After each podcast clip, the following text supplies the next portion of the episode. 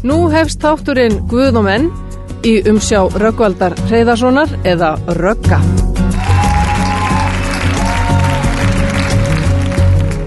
Þú ert að hlusta á lindina, lindina mína og lindina þína og takk fyrir að hlusta og takk fyrir að vera með og búa þennan þátt til með mér Matteus fjórðukabli 17. vers Upp frá þessu tekur Jésús að predika og segir Takið sinnaskiptum, himnaríkir í nánd, fylgið mér. Amen. Þetta er ekkert smáraði, hvorki það að taka sinnaskiptum eða fylgjónum. En þetta er bóðuninn og þetta er ferðalagið í sem allra styrstu máli. Og þetta tvent hangir saman. Því ef við viljum fylgjónum þurfum við að taka sinnaskiptum.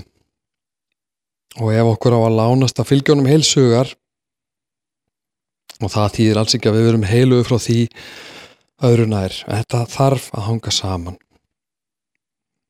Einn vandin er þegar við sjálf ætlum að stýra, ætlum að ráða ferðinni ætlum að fara í þessa göngu á okkar eigin fósendum og sagan kennir okkur bæði kirkjusagan og okkar mannana líka að þannig plan mun ekki ganga upp. Þessi dýl verður að vera fósendum frelsarans. Og þetta kann að verðast að virka ósengjant á stundum ef ekki alveg ómögulegt og marki sett of hátt fyrir okkur breyska menn en þannig er það ekki. Markið er vissulega sett við hæstu stöðu og við stefnum þangað og það markmið breytist ekki þó að árangur okkar sé alls konar. En hvað er það að fylgja honum? Er það ekki að vilja að velja að vilja það? Að ákveða að það sé stefnan og berjast svo barátunni góðu svo tekur lífið okkur hinga á þangað. Þar sem að stundum er einhvern veginn ofviða að vera brennandi og það má líka því að ég trúi því og veit að það er svo vel hægt að finna stert fyrir Guði líka á þeim stað þegar við erum orkulös og kraftlaus í trúrækninni. Að fylgja honum inni félur svo margt en það er lífstefna og ákvörðun sem að ekki er hægt að taka í eitt skiti fyrir öll. Hana tökum við oft á dag. Og það eru forréttindi þeirra sem að eru að eignast sinnaskipti. Skref fyrir skref. Engin er fullkomin og kannski það þegar við sjálf fyrir að gera, gera þá gröfu til okkar sem við fyrir að erfiða við hlutina á okkar mjög svo fullreindu fósendum í stað þess að vera eins og við erum berskjölduð og ófullkomin frammi fyrir Guði sem elskar okkur alltaf þannig bara eins og við erum ekta. Að fylgja honum er ekki alltaf að ná markinu heldur að eiga vilja og þrá og þrautsegju og tröstið til þess að leggja allt í hans hendur ekki síst það sem að miður fer og ég trúi því að þeir sem að ná þeim stað hafi tekið sinnaskiptum og séu að fylgja Jésu Amen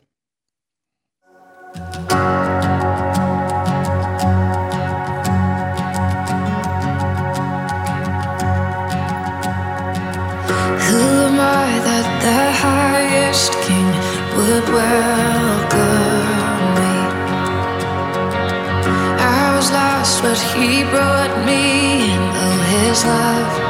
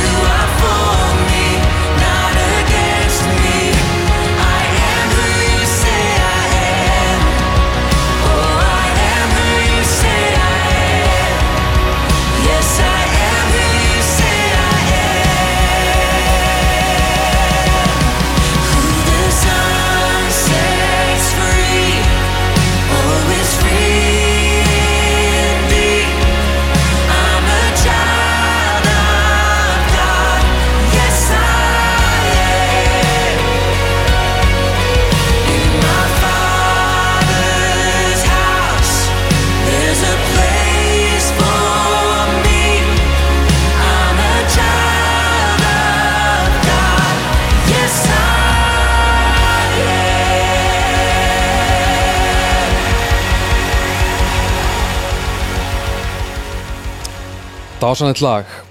Og við erum það sem að Guð segir að við séum og það er svo sannlega pláss fyrir okkur í húsi föðurins. Amen, mikið væri nú gott að geta bara fengið trúna svona í í eitt geti fyrir öll og lifa svo bara hafmyggisamlega eftir það. Eða nei það verður líklega ekki gott. Og það er svo langt frá því að vera þannig. Ekkert verður gerast í eitt geti fyrir öll já, nema kannski syndin sem er stundur svo ljúf og með greiðan aðgang en allt var það fyrir búið, og rætt. En þessi var í gær er þar bæði gott og slemt og í dag er nýr dagur baðaður í nýri náð nýtt upphafa göngun með guði. En óskaplega getur verið stundum snúið að koma þessu frá heilanum og niður í hjarta þetta stutta ferðalag við þurfum svo sem ekki að gera margt í bóktalegri merkingu. Og ekki getum við unna okkur inn punta hjá Guði með verkum einum saman en við þurfum þó að gera sumt auðvitað. Og það er að taka krossin hver dag, hverja stund að velja. Og við höfum þetta sífælda val lífið á enda, valið um að fylgja Guði eða ekki. Og ég stend bestgjaldaði fram með fyrir þessu vali ótt og títt, seint og snemma og frjálsi viljin minn ólmast stundum og vill annað en Guð. Og þá býð ég kannski ósögu fyrir sjálfur mér en þar er ekki endin eins. Heldur getur það verið lærdómur og upphaf og er það alltaf. Ef ég gefst ekki upp þar það er nefnilega ekki þannig að þegar að við eignumst trú lærum að heyra í Guði og heilugum andað inn í okkar okkur sér sett sjálfstýring eða sjálfurkur startari heldur eignustu vilja til þess að vilja meira en það þýðir ekki endilega að allt það sem við það sem vil tóa okkur aftur til hins gamla lífs hverfi. Bara alls ekki. En skilin milli hins gamla og nýja verða augljós. Það gerir valið samt ekki alltaf auðveldari auðveldara en það sagði enginn að þetta ætti að vera auðvelt. Óvinnurinn notar hvert fall okkar til þess að reyna að koma upp á milli okkar og Guðs. Notar þau augnablík til þess að minna okkur á breskleik okkar og við getum orðið niður dregin og orkuleus og finnst óskup lítið ganga. Og er það ekki bara eðlegt og þess vegna þurfum við Jésu sem að sæða okkur þetta allt fyrir löngu síðan. Og um þetta lesum við daglega í biblíunni sem við þurfum og verðum að umgangast daglega ef vel á að vera. Fyrir mér er það að taka krossin að velja Guð en ekki það að við verðum sigurvegar í hverju þraut en við ætlum að þrauka við ætlum að gera þetta með Guði. Ætlum að lifa með Guði í hjarta og breytni þrátt fyrir ósýrana stundum og reyndar vegna þeirra. Þetta er trúagangan mín dag frá degi, sprellifandi og alls konar. Við getum feikst til eða frá því miður en Guð er alltaf eins. Og þegar við mitt í mótbyrnum veljum Guð styrkist. Hjartavöðun okkar að trúin vex. Að meðan veljum Guð. Tökum krossin okkar í dag.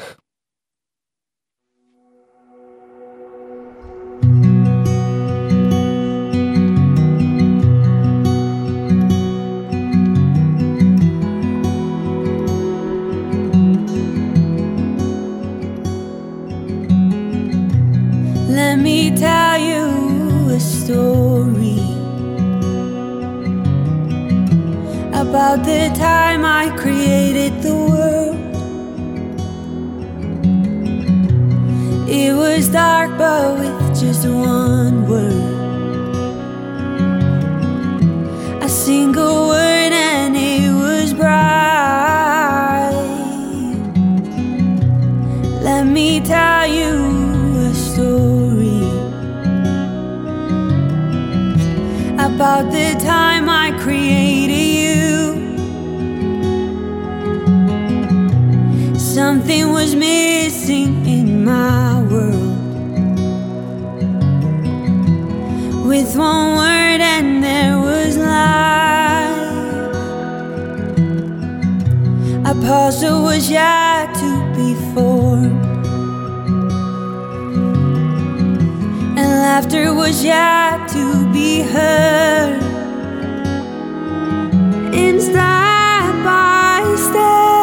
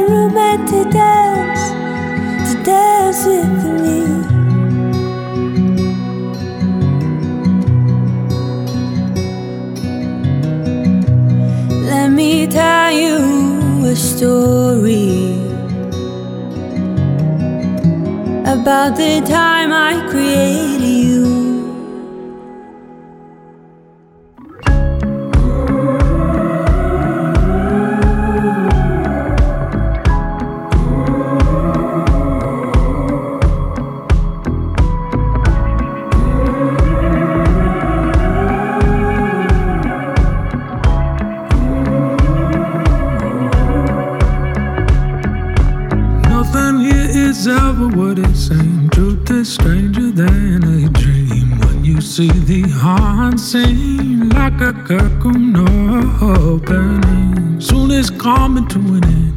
Truth is stranger than fiction. What has always been hidden will be all.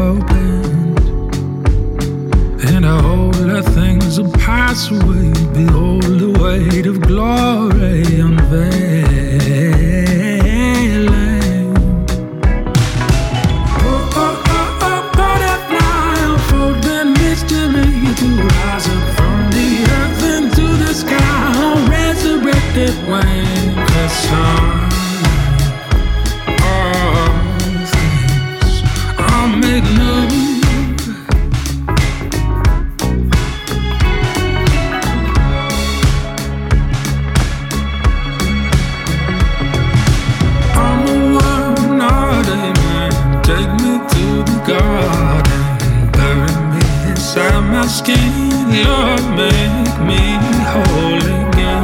Wake me up in spring, leave behind worthless things. I'm rising with new wings to leave.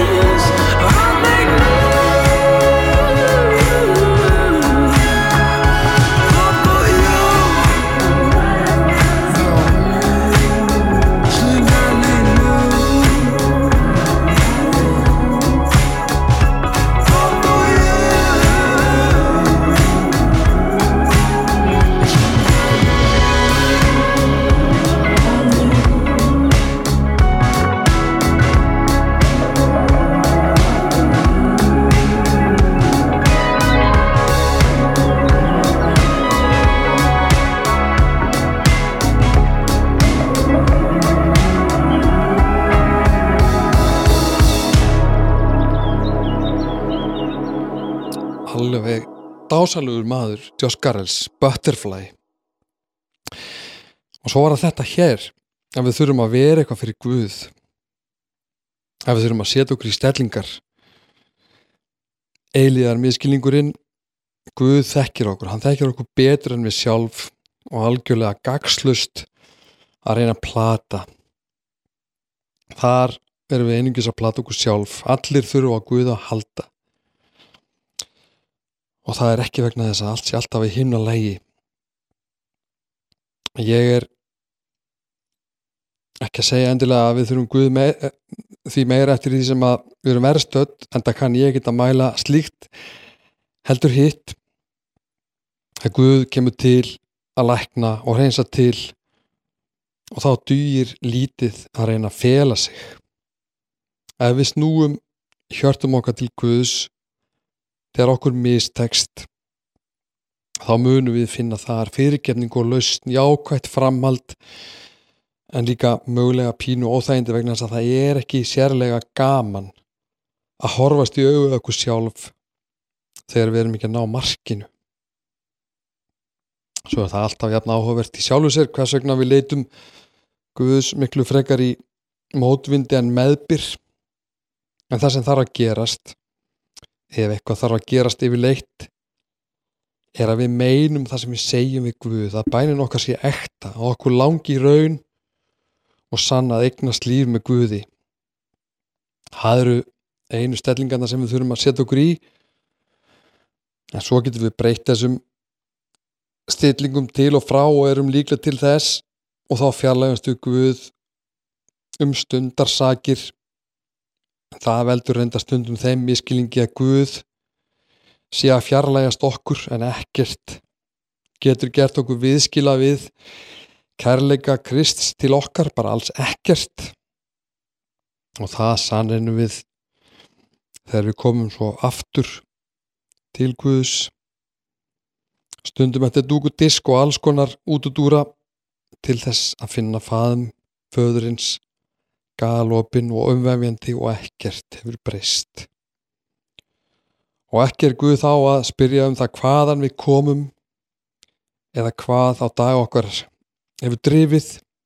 Það er bara við menninni sem gerum það. Guð elskar okkur alltaf skilirislaust og hversu fölskva laus var gleðin þegar glataði sonurinn snýri aftur Guð þekkir ekki hútakið manngreinar álit og hann sér okkur ekki út frá neinum meðaldlegum mælikvörðum, hann fyrirgefur og kastar místökum okkar syndunum burt og minnist hér ekki meir. Þannig er Guð og við meigum og eigum að koma eins og við erum og hvernig og annað að duga. Guð þekkir okkur og þrautin eða verkefnið lausnin fælst í því að þóra og vilja koma játandi alveg nákvæmlega eins og við erum. Amen. Amen, hlustum hérna á Rúnar Ólason og þetta er rock and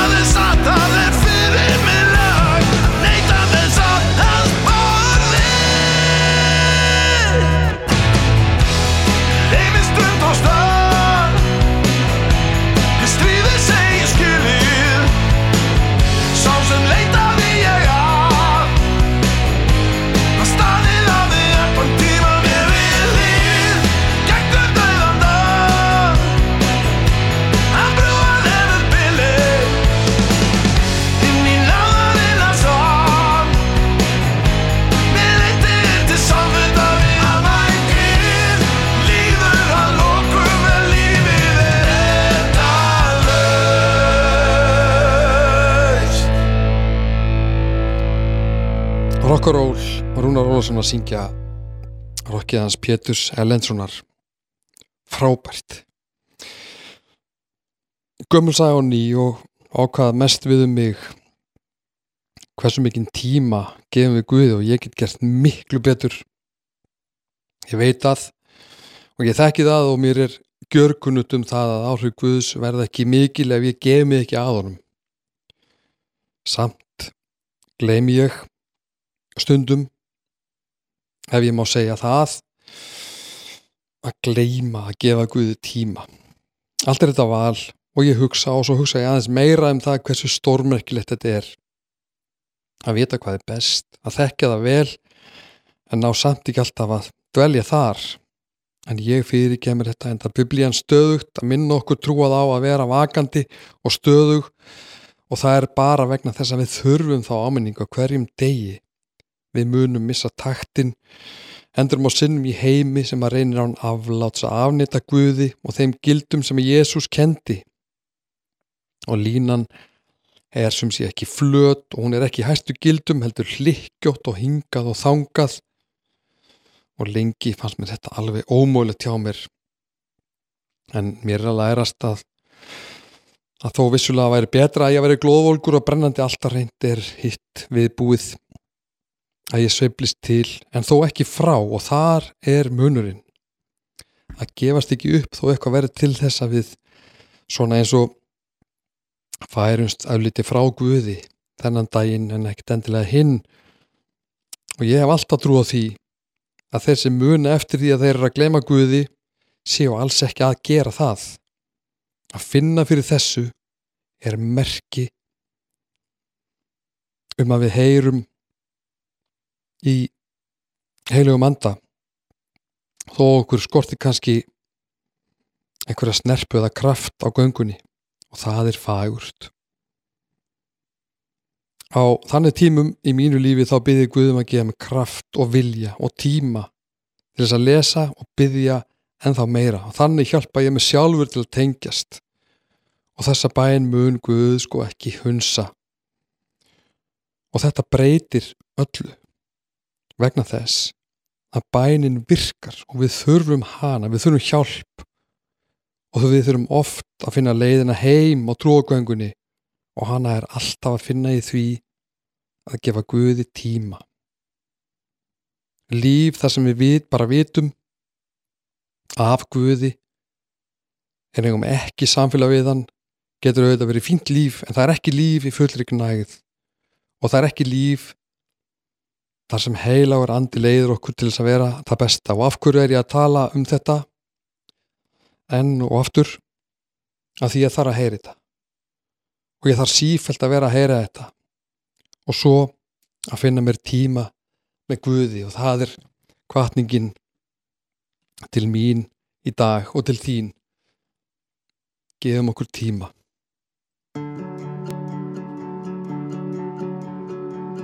Make it count, leave a mark, build a name for yourself. Dream your dreams, chase your heart above all else. Make a name the world remembers. But all an empty world can sell is empty dreams. I got lost in the light, that it was up to me to make a name the world remembers. But Jesus is the only name to remember. And I,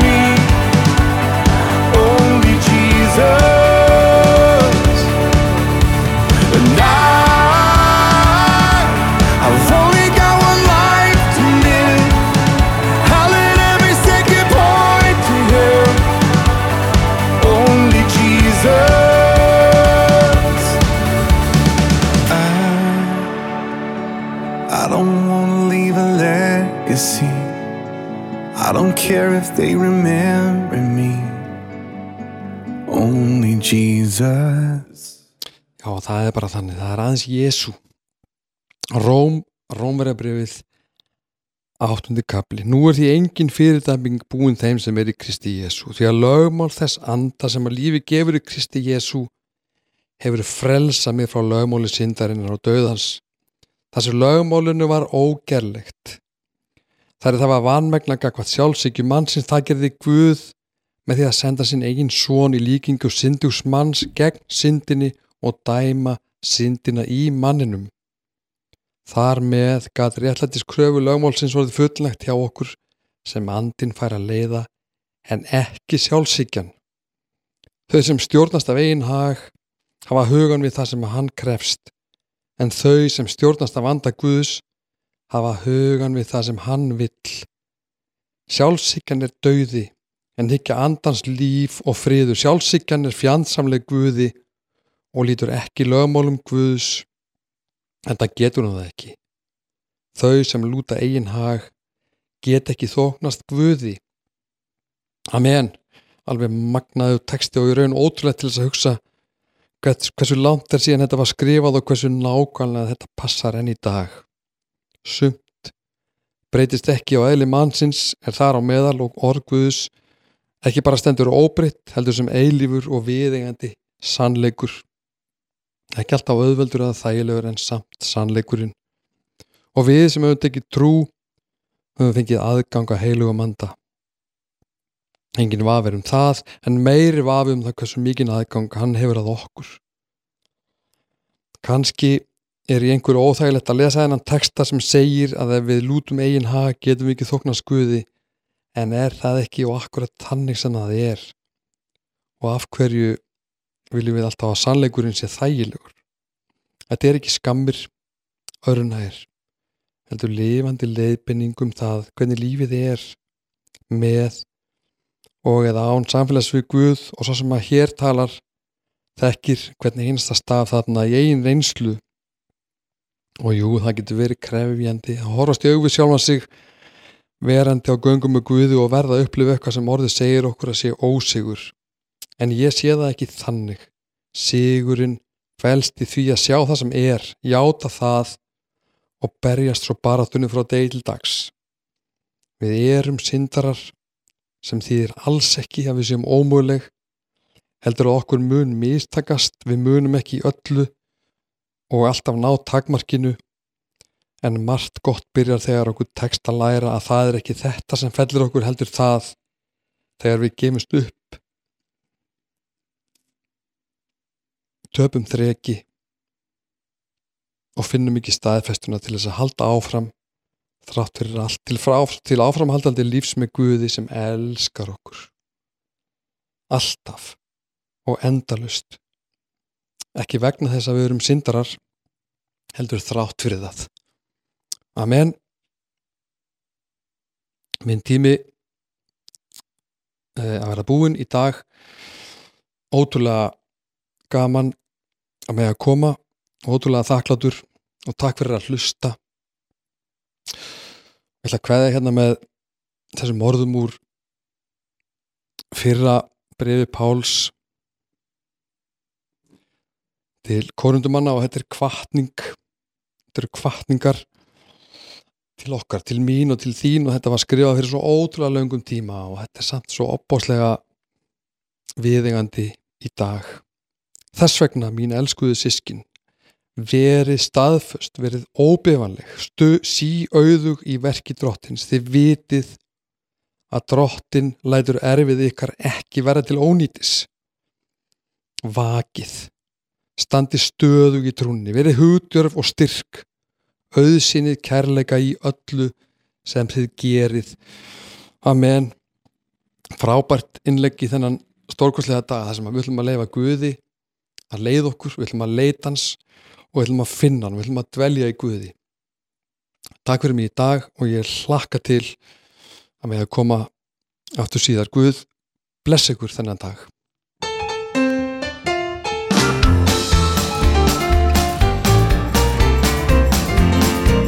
I'm gonna lay down my sword and shield down by the riverside, down by the riverside, down by the riverside. I'm gonna lay down my sword and shield down by the riverside. I'm gonna study war no more. Well, I ain't gonna study war no more, study war no more. Ain't gonna study war no more. I ain't gonna study war no more. Ain't gonna study war no more. Ain't gonna study war no more. I'm gonna put on my long white robe down by the riverside, down by the riverside, down by the riverside. Gonna put on my long white robe down by the riverside. Study war no more. Well, I ain't gonna study war no more. Ain't gonna study war no more. Ain't gonna study war no more. I ain't gonna study war no more. Ain't gonna study war no more. Ain't gonna study war my golden slippers down by the riverside, down by the riverside, down by the riverside. I'm gonna put on my golden slippers down by the riverside. Study war no more. I'm gonna put on my starry crown down by the riverside, down by the riverside, down by the riverside. I'm gonna put on my starry crown down by the riverside. Study war no more. Well, I ain't gonna study war no more. Ain't gonna study war no more. Ain't gonna study war no more. I ain't gonna study war no more. Ain't gonna study war no more. Ain't gonna study war no more. Well, I ain't gonna study war no more. Ain't gonna study war no more. Study war no more. I ain't gonna study war no more. Ain't gonna study war no more. Ain't gonna study